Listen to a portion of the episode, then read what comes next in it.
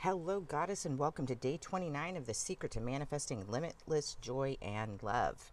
So, we're just going to build off of our last few days as we're building up our momentum, rolling into the last few days of our series with today's love work, which is to revisit your affirmations yet again, your morning affirmations, and look them over and see what affirmations do you need going forward after our 33 days. What has shifted and no longer applies? What have you realized that needs more attention, right?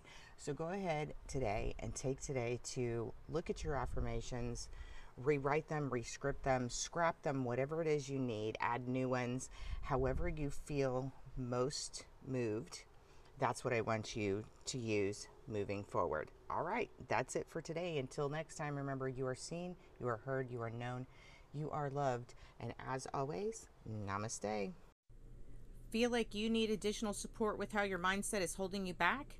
DM me on Instagram, Facebook, or LinkedIn the word support at Shift Sparkle Shine.